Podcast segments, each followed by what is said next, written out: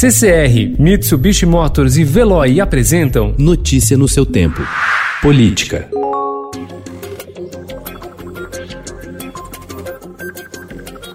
Depois da abertura de uma investigação contra o presidente Jair Bolsonaro e o ex-ministro da Justiça Sérgio Moro, integrantes do Supremo Tribunal Federal avaliam haver espaço para uma manobra interna com o objetivo de impedir que o caso seja herdado pelo sucessor do ministro Celso de Mello, decano da Corte. Relator do inquérito sobre as acusações de interferência política de Bolsonaro na Polícia Federal, Celso deixa o Supremo em novembro, abrindo a primeira vaga para a indicação do presidente da República.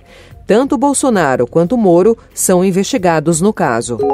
Jair Bolsonaro colocou em prática ontem seu plano de mudar o comando da Polícia Federal ao confirmar as nomeações de Alexandre Ramagem, amigo da família do presidente, como diretor-geral do órgão e de André Mendonça como ministro da Justiça e Segurança Pública. Ao deixar a pasta na semana passada, Sérgio Moro acusou o presidente de tentar interferir nos rumos de investigações e ter acesso a relatórios sigilosos, justamente colocando alguém de sua confiança no comando da corporação. Um inquérito no Supremo Tribunal Federal foi aberto para apurar as denúncias.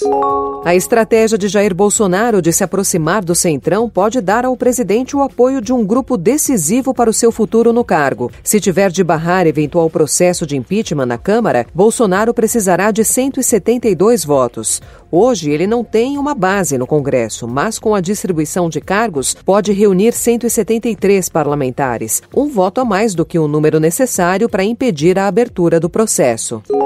O Ministério Público Eleitoral denunciou o presidente da Federação das Indústrias do Estado de São Paulo, Paulo Scaff, por corrupção, lavagem de dinheiro e Caixa 2, pelo suposto recebimento e dissimulação de mais de 50 milhões de reais da Odebrecht durante a campanha de 2014 ao governo do Estado. Também foram denunciados o marqueteiro Duda Mendonça, seu filho Alexandre Mendonça, o publicitário Paulo Luciano Tenuto Rossi, o Palu, o doleiro Álvaro José Novis, o ex-presidente da empreiteira Marcelo Debrecht e três ex-executivos ligados à construtora.